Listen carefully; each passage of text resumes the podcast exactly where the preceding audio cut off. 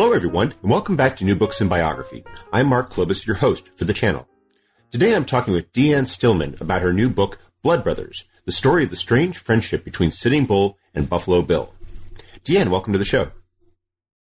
Thanks a lot, Mark. It's really nice to be speaking with you. And it's nice to have you on our podcast. I wonder if you could start us off by telling us something about yourself. Well, I've been writing since I was a little girl. I grew up in Ohio, and um, I uh, never much like cold weather. I don't like ice fishing, and um, my parents were very book-minded, and uh, my father taught me to read when I was a little girl, and that became my means of escape.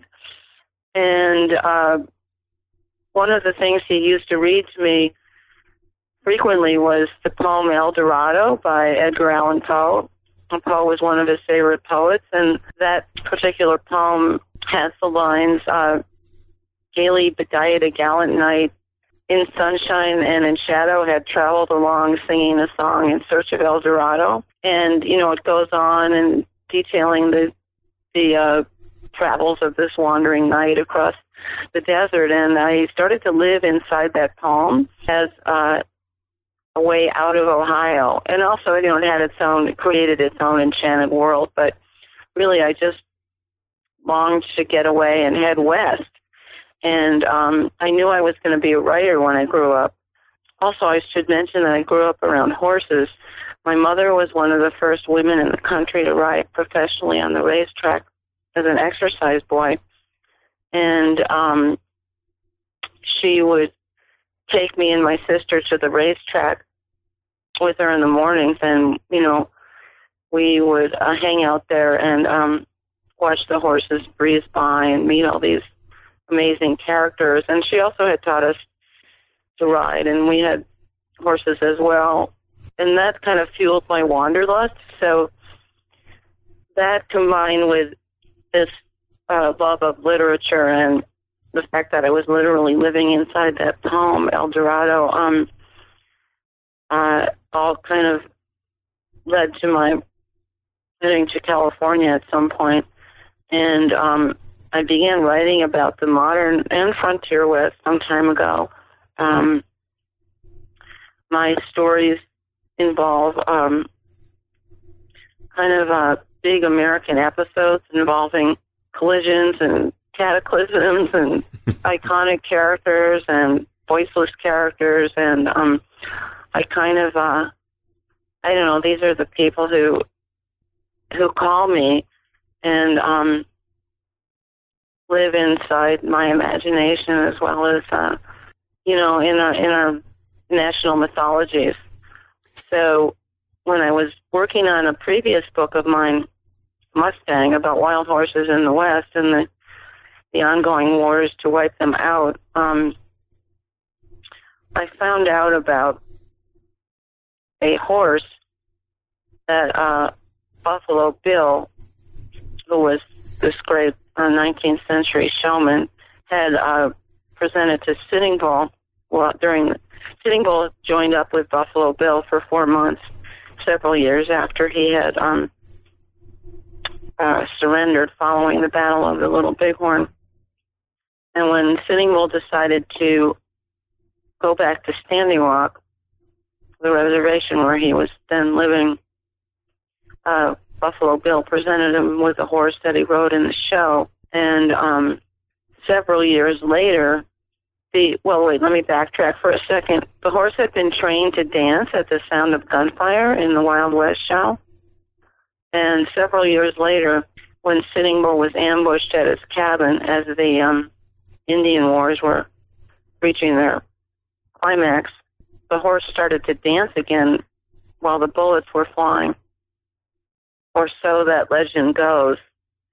So this image of a of the dancing horse from the Wild West show that Cody had presented to Sitting Bull haunted me for a long time and it led me to write Blood Brothers. And I just, you know, I couldn't shake that image and I started thinking about what had brought these two men together and the fact that they shared a bloody history and that the one thing that really linked them in a very profound way was this dancing horse from the Wild West show, which was all about mythologizing what went on in the frontier, what went on on the frontier. I, I was thinking as you're describing uh, what the themes in your writing, how this book brings so many of them together. You you write about you know you integrate animals into the story in a way that you don't always necessarily see in stories about uh, the American West. Uh, and you also have these uh, very large personalities, not just uh, Sitting Bull and Buffalo Bill, but Annie Oakley and a lot of these other figures who were part of these Wild West shows. And you start with one of them in particular as a means of describing how these Wild West shows began. I was wondering if you could tell us a bit about George Catlin and, and what he reveals about this uh, whole genre of performance that uh, these individuals end up becoming a part of. Yeah, it's a pretty amazing period of time. Um, George Catlin was an artist and a really, really fantastic artist, and he chronicled the American West. He began like in the 1830s, trekking into the frontier, and um, he wanted to to make a chronicle of Native Americans as they were undergoing early contact with white people and what was going on, what was happening to the tribes as um, this new civilization was encroaching. And he um, befriended a number of Ojibwe Indians who lived along the Missouri River, and he started to paint their portraits. And then at some point, he decided to um, bring these portraits alive, and he wanted to um, introduce Native Americans to the rest of the world. And he took um, a cast of Ojibways to Europe and presented them as, um, you know, representatives of the American frontier, which they were. And what he found out was that there was this instantaneous, profound fascination with with American Indians and also what was going on on the frontier. And that goes on to this day, by the way. We can speak a little bit more about that later. Um, there was just a huge, a huge connection for Euro- Europeans with Native Americans, and um, I mean they were so uh, taken with them that they women would go backstage and touch them and um, want to be near them. They were like rock stars, you know, making everybody go crazy.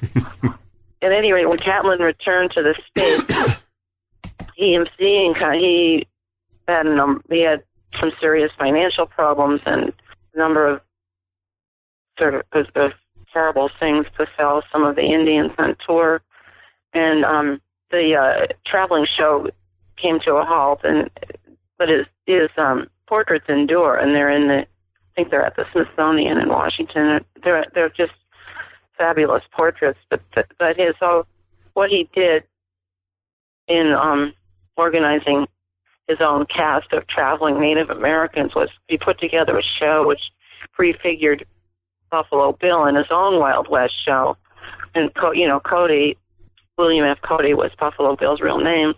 Cody um, took it to a whole new level. I mean, it you know he it was showbiz pure and simple. as you know, he was like the original rip from the headlines kind of guy.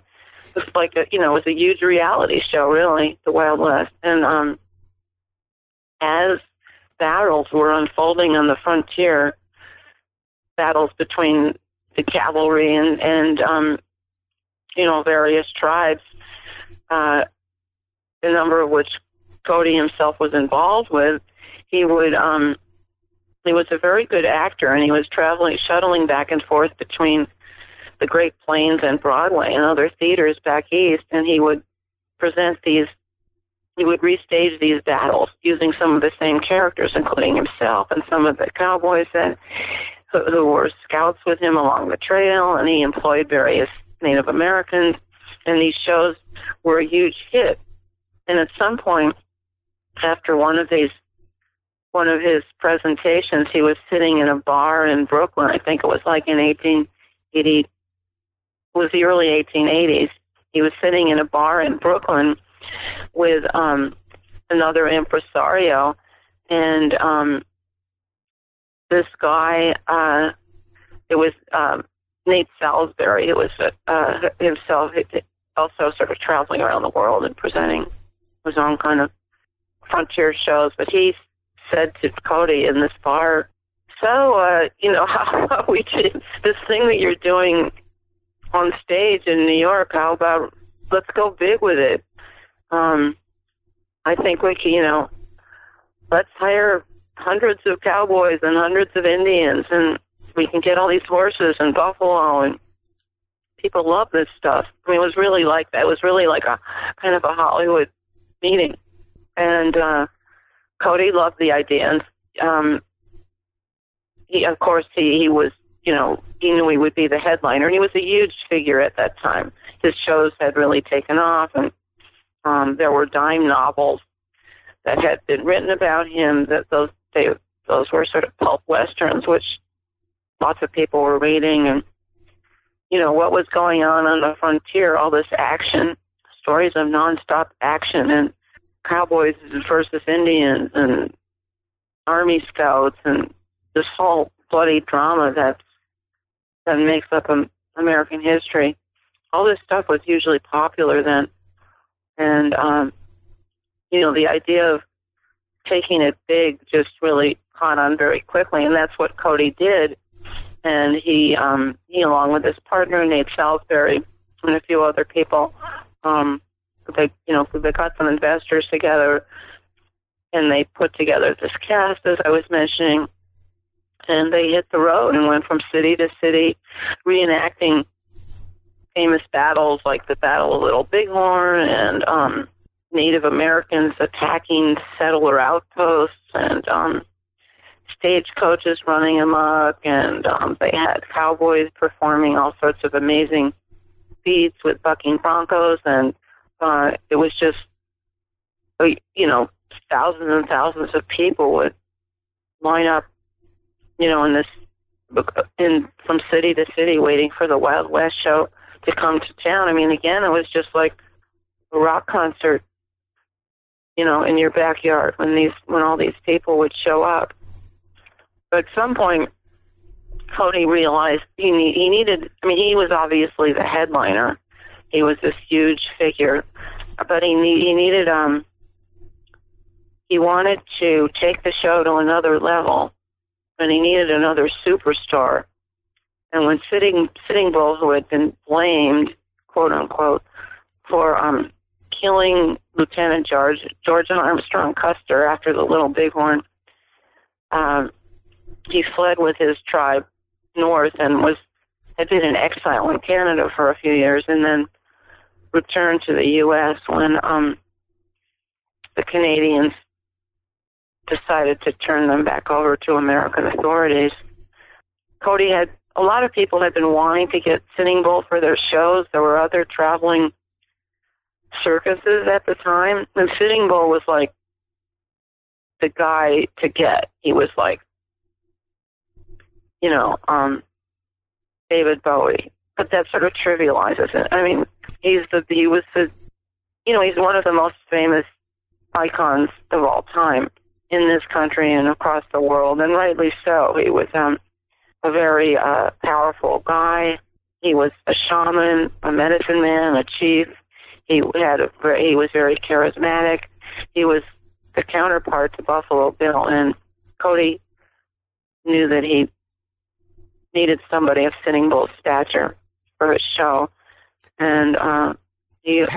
How did he succeed in, in, in, recruiting uh, Sitting Bull when all these other impresarios were also interested in and, and, and not as and not successful, obviously, in terms of yeah. uh, getting Sitting Bull's cooperation?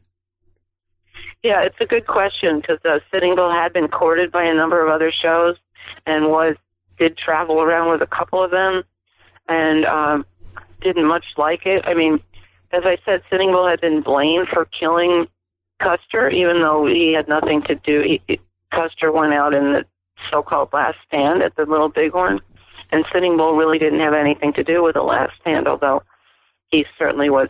He was nearby and um, was a you know, is regarded as not regarded, but I mean, was a, a major part of the of the um, that final episode involving the uh, Lakota versus uh, the American cavalry, and and um, certainly as a tactician was he and Crazy Horse and and some others were you know were essential, and they won.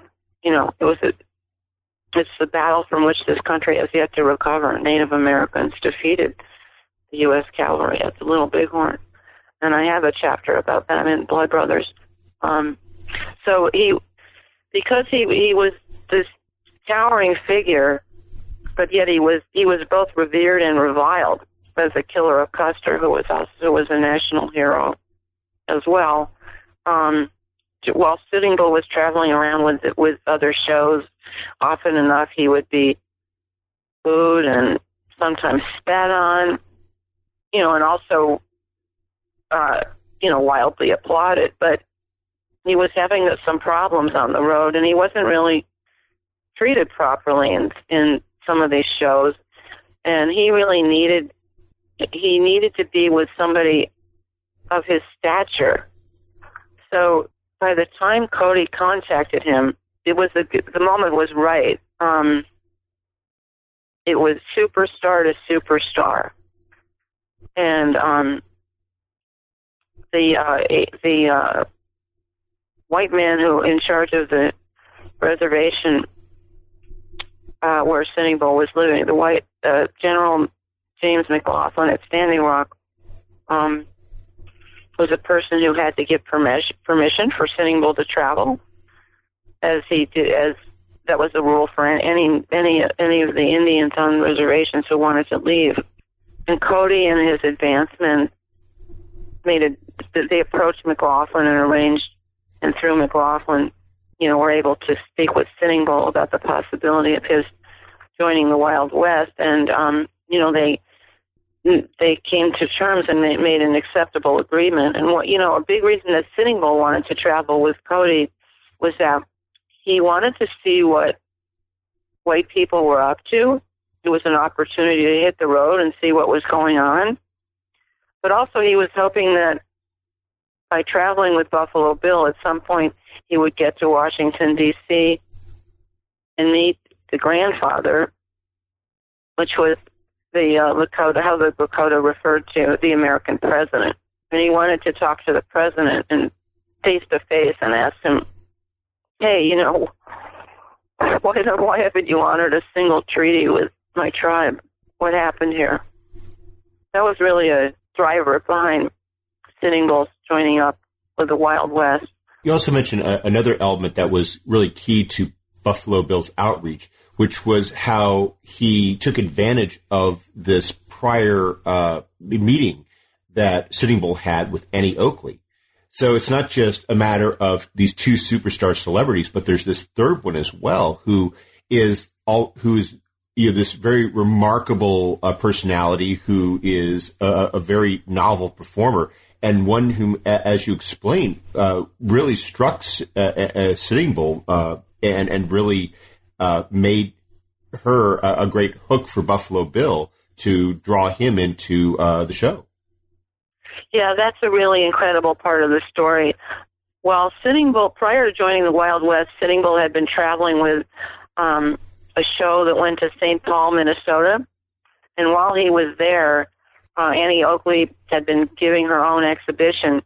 And she was quite an amazing you know, she had a way with guns. some, some people may know. Um, she did all these wild stunts with, and she would like shoot apples off the top of her dog's head. Um, she would blow cigarettes out of her husband's mouth. Um, you know, real daredevil kind of things. And um, she literally, she was a woman who literally had shot her way out of poverty. I mean, she grew up in Ohio in a big family, and they were very poor. And um, you know, as a lot of kids in frontier families did, they, you know, they learned how to hunt at an early age, and because she was such a good shot, she would bag countless animals and bring them home for dinner, and also sell them to restaurants she was basically supporting her family with her um, expertise with guns and hunt, and, and because she was such a good hunter, very effective one. And um, I mean, at some point, according to to the record, she had killed so many small game animals that they had to tell her to put a lid on it. I mean, it was just real. It was quite proficient. Um, but at any rate, she turned it into a whole career, and she hooked up with um, this cowboy named Frank Butler, who was another trickster with guns, and um, they were traveling together when they hit St. Paul, and so Sitting Bull came, saw them giving this exhibit, and um, was quite taken with her. And um, after the show, uh, sent her a note backstage, approached her. I think he wrote or sent her a note, and it was delivered to her room. And and you know they they met up and and instantly hit it off. And um, he kind of regarded her as a daughter. In fact, came to think of her, according to some things that he himself had said later, uh, came to think of her as a daughter who was one of his daughters who um, had died several years prior. Um, he was just he was just, he really liked kids a lot. So did Cody, by the way. Um, while they were traveling in the Wild West, Sitting Bull, Sitting Bull um, was the highest paid uh, member of the show. Became the highest paid member of the show at that point. When he at the point when he was hired, and um, he would give away a lot of his money on the road to uh, orphan kids that he encountered, and there were plenty of them wandering the frontier then. It was something he remarked on. He thought, like, why these white men are so advanced technologically. You know, they've got all this gunpowder, and look what they're they're farming, and just completely, you know, clearly they were. He thought that they were superior technologically to his people, but he remarked that they why aren't they why can't they take care of their own children? Why are all these poor orphans wandering the streets? You know, it's, it's an incredible thing that he observed and tried to do. It, it's really interesting that he tried to do something about it, and what he said then kind of applies now to all the homeless in the streets. You know, it's the same situation. But at any rate, he and Annie Oakley really hit it off. I think something that could be said about all three of these characters is that they all share this history. Annie Oakley came from a very poor family. I mean, Sitting Bull's travails, you know, with it being ousted at the height of his tribe's power from their homeland, and um, and uh, ex, you know, having to force, having been forced to flee to Canada and then return as um, as people who no longer had title to their own home you know, that was a, obviously a de- devastating scenario. And Cody too grew up in a poor um, family on the plains, and um, you know, they they eked out their live, they eked out a living there, farming and hunting. And his father was an abolitionist, you know, during the Civil War, and ran into trouble because of it. So all of these three characters really shared a pretty rough history, and so did a lot of members of Cody's show. Um, but it was because of uh, when sitting when Cody asked Sitting Bull to join his show, and they were dickering over a contract over how that would work. And so when when Sitting Bull learned that Annie Oakley had just been hired, Cody too was quite taken with her skills that prompted him to join up with the show. He really, it made him feel comfortable. Here was somebody he had already hit it off with, It was traveling with the Wild West. And so that was kind of a thing that eased this whole partnership. And you know the nickname that Annie Oakley has, Little Miss Sure Shot, that was something that um Sitting Bull called her Actually, apparently it was a mistranslation. It, what it really meant was little person who does good things. But in any case, the fact that he called her Little Miss Sure Shot and that that became her nickname kind of catapulted her into um, you know superstardom. Really was a great was great branding to use today's term. and um, you know there you have it. So the, the three of them were traveling together across America. What exactly you did know, Sitting Bull do in the show itself? Was he just a was he brought out for people to see? Uh, was he incorporated into any of the acts? What, what was how, how, did he uh, contribute to the performances? He he wasn't really he didn't really perform other than to show up as himself. Um, he would ride around the arena once at the beginning of the show, sometimes you know, just solo on a horse, or sometimes he was drawn in a carriage. But he wasn't part of the rest of the show. Like the, he wasn't involved in any of the reenactments. He didn't engage in powwows and shoot 'em ups. I mean, that really would would have been beneath him. And Cody was right to not, uh, you know, ask that. I'm not giving Cody point. Maybe he did, and Sitting Bull declined. I don't know. I doubt it. I think that Cody knew that the proper way to present Sitting Bull. And one reason he wasn't happy with shows he had traveled with prior was because he did, have, you know, he was sort of asked to do demeaning things, not in terms of reenactments, but he wasn't given the superstar treatment that he really deserved. I mean, again, this is one of the great men of American history. Um, one, of the things you describe in the book that I thought was really fascinating were all these encounters he had over as he was touring with men that he had fought against over the course of his life. And how so you mentioned how sometimes he'd be booed by audiences, but when it came to these meetings with uh, individuals, uh, army officers, and so forth, how they would oftentimes greet him almost uh, eagerly. They, they, they, they it, there was no sense, there didn't seem to be any sort of sense of resentment about it. Yeah, I mean, sometimes soldiers would come to the shows and want, you know, go backstage afterwards and, and reminisce about life on on the reservations where these soldiers either had been in charge or they would reminisce about battles, as you say. Um, you know, it's uh, you see this playing out today sometimes with um, Vietnam vets returning to Vietnam and meeting their counterparts. Um, you know, war veterans tend not to talk much about their experiences with civilians, but they themselves know what happened, and when they meet each other, whether they're whether they're meeting people who are on their own side or the opposite side, there's a lot to talk about, and um, you know, as I was saying about the Little Bighorn, the, the, that was a victory for the Lakota and Cheyenne, and um, you know there were a lot of soldiers who respected that and and and still do.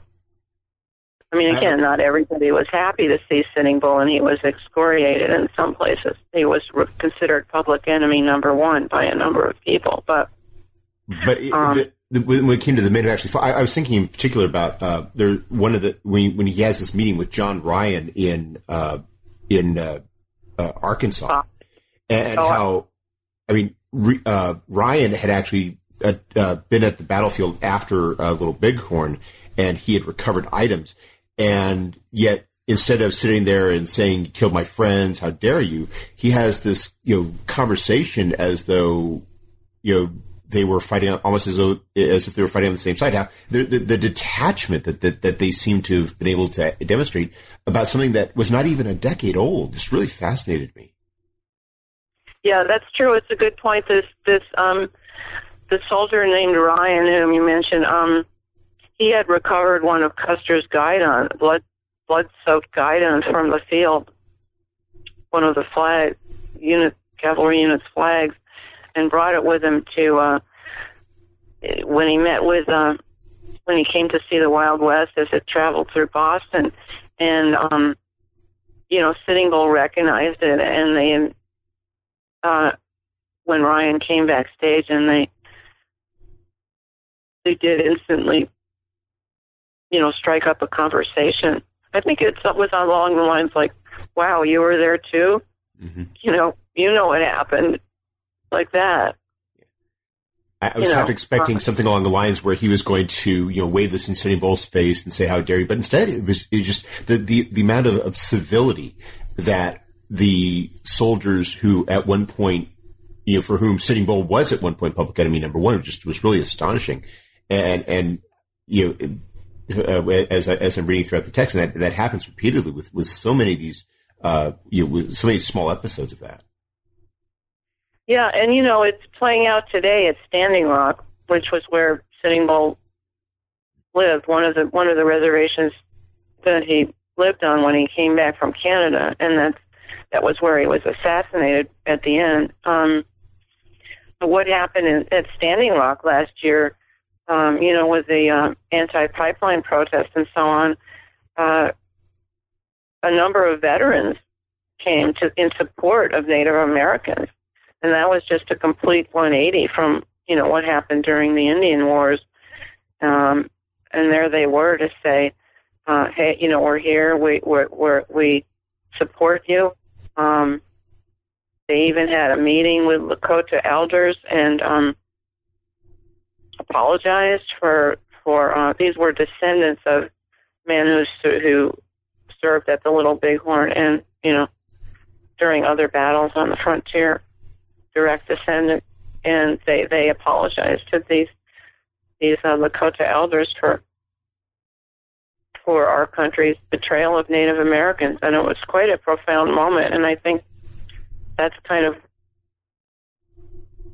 that shows that you know there's really a big shift underway, and uh, um, I think it's important, and that's something that's kind of an underlying theme of of um, my book, Blood Brothers.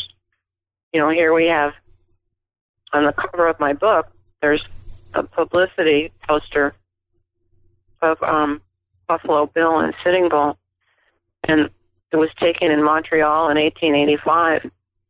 And the caption says, um, "Foes in '76 and friends in '85." 76 refers to the Battle of the Little Bighorn, 1876, and 1885 was when Sitting Bull joined up with Buffalo Bill. And that's something that I, I take a look at in Blood Brothers. You know, can former foes, white men and Native Americans, become friends now in, you know, in the 21st century? Um, Cody and Sitting Bull were huge icons, as, as we've talked about. Um, they were two sides of the same coin. Their names had everything to do with the buffalo. Cody for wiping them out by the hundreds. Um, he won a contest, a hunting contest, to see who could get the name Buffalo Bill, and he killed more than everybody else and, and won that name. And Sitting Bull's name, although this isn't immediately isn't as immediately apparent as Buffalo Bill's name, but in Lakota his name is Tatanka Iyotake, and um, it means um, it translates directly. It's not Sitting Bull. Sorry, I'm blanking on what the exact translation is at the moment, but um, something close to Sitting Bull. But at any rate, bull refer, refers to a buffalo bull. Um, in other words, both men were named after buffalo. And Sitting Bull's culture, of course, revolved in every way around the buffalo as a matter of spiritual import. The, it was really, the buffalo was, in all of creation, was the underpinning of their beliefs, not really what the buffalo and wild animals were all about for, for the newcomers. But here were the two men, you know, Buffalo Bill and Sitting Bull with names that derive from the buffalo, former mortal enemies now coming together. You know, for sure, you know, it was uh, show business, but also there were there were a lot of other things going on there. Why did Sitting Bull uh, end his uh, relationship with Buffalo Bill's show? Was there a, a, break of some sort? Was he just tired? Was he was it not profitable to have him with the show? No, it wasn't that it was not profitable. I, I think it was. It was. It certainly wasn't um, helping him. You know, spiritually or, or you know um, emotionally. After he was in it, he was in the show for four months. He was homesick. I mean, his his family was back at Standing Rock. He missed everybody, his friends. You know, his tribe was in tatters. They were um you know, it was kind of the end times for for Native Americans at that moment. Um, he had seen it. He had learned everything he felt he needed to learn about white men. He, he saw what was going on uh, in Washington. Um, he did end up getting there and was never able to meet the meet with the president. They met. He and the, the Native American cast members met with other officials. Um, he saw what was how all these cities were being built up everywhere, and he and he um, you know witnessed these great feats of technology like the telephone being inaugurated, being launched, and electricity, and he he, he that all impressed him, but certainly not beyond the fact that it showed him white men had a certain kind of superiority, but not when it came to, as I was mentioning, you know, taking care of starving children on the streets. So there, you know, there he had just had enough. He had learned enough and failed. It was time to go home. And Cody, you know, understood, and um, you know, they didn't have like a falling out or anything. At some point during their travels, Sitting Bull had given Cody a bear claw necklace, which was a big deal. I mean, the bear, a fierce warrior and a fierce animal spirit, and uh, that was a significant gift from sitting warrior to warrior, from Sitting Bull to Cody. Um, you know, he they they knew each other's history histories. They knew that each respected the other as a formidable formidable figure, and they uh, would often say that about each other reporters when they were being interviewed. So when it was time to go home, there isn't really an account of. I mean, there wasn't anybody there witnessing their final moments together, or maybe there was, but it wasn't reported. And uh, at any rate, Cody gave Sitting Bull this horse from the show, this horse that he rode, and that's the uh, horse that was trained to dance at the sound of gunfire, as I mentioned. And he took it back with him to Standing Rock, and the horse danced um, as Sitting Bull was being assassinated during the height of the ghost dance fervor and that was this um, apocalyptic frenzy. As you mentioned, uh, that wasn't the uh, the Buffalo Bills' uh, last involvement with uh, Sitting Bull. As you mentioned, he uh, tried to uh, intervene in the in with the whole ghost dance controversy right on the eve of Sitting Bull's death. Oh yes, that's that's. Uh, thanks for reminding me about that. Um, Sitting Bull, another thing he had been blamed for was his ghost dance, ghost dance frenzy, this ghost dancing that was going on on his reservation, and that was what that was was um, Native Americans had learned a prophecy from from an Indian in Nevada named Wovoka, who uh, foretold of a return to uh, paradise if meaning a return to the old times when the buffalo were plentiful and um, before the conquest, before white, before the arrival of white men. He foretold foretold of this occurrence, and in order to bring that about, the tribes were instructed to dance and stomp and bring on the bring up bring it on bring on the apocalypse and they did, and this frenzy swept across the plains, and um, it was very fierce at Standing Rock. Um, the Lakota uh, were the, were were considered to be the the um, they were called hostiles by the U.S. government. Um, they were the last holdouts. They were the last of the tribes to come in and say, "Okay, you win."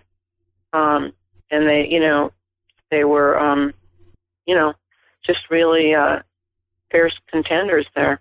and uh, there was this very intense dancing going on on Standing Rock, and uh, the soldiers at the agency, including General McLaughlin, who was the agent in charge there, the one that Cody had to get permission from for Sitting Bull to join his show. McLaughlin and the and some others blamed Sitting Bull for this uprising, and um, Sitting Bull really wasn't in, hadn't instigated it, but he was certainly a you know he had a plenty of enemies, um, and not just among uh, the Americans, but um, you know there he was a powerful figure. As I said, he had his own enemies among his people. There were jealousies and intra-tribal rivalries and uh, you know a number of things conspired to take him down, and so that when he was blamed for the ghost dancing, um, it, it all turned into like a convenient moment to get rid of him. And Cody got wind of the, there was a plan to have Sitting Bull arrested as the dancing grew crazier and crazier, and um, Cody was asked by um, General Nelson Miles to um, try to head off head out to Standing Rock and try to head off this arrest because he thought that um, Miles thought that Cody would be the only person Sitting Bull would listen to at that point. And Cody had just returned from a Wild West tour of of um, England, and as he got this message from Miles as he was stepping off the, the uh, boat in New York Harbor and uh, headed right out to the plains with several other people. And um, as he as he got near as he approached Sitting Bull's cabin, he was like a you know a few hours away. He was waylaid by some of um, Sitting Bull's enemies, and told that Sitting Bull had left his cabin and was headed elsewhere. So Cody stopped at some point on the reservation and spent the night there and got he was they plied him with drinks. Cody Cody was a very heavy drinker drinker and they got him drunk. And so that was it, his attempt to um, you know, try to head off what what became Sitting Bull's assassination failed, and he um, ended up having he had this near miss, almost able to save his friend, but it just didn't work out that way. Yet here was this horse that he had given Sitting Bull dancing outside the cabin. Well, we've taken up a lot of your time, but before we go, could you tell us what you're working on now? You know, I'm pretty superstitious about that, Mark. I never talk about works in progress. um, but I appreciate your asking. And uh, would it be superstitious if I were to wish you the best of luck with it, whatever it is? Oh no, I'll take I'll take it. That's good. well, well, Deanne Stillman, thank you very much for taking some time out of your schedule to speak with us. I hope you have a wonderful day. Okay, thanks a lot, Mark. You too.